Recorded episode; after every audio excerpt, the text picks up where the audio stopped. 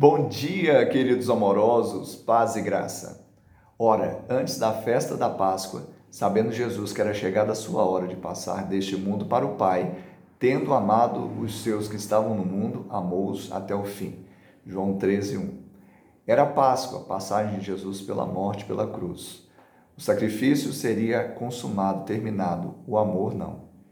Há uma frase muito comum em que as pessoas dizem que o nosso amor seja eterno enquanto dure. Mas há uma grande incoerência nesse amor terreno natural.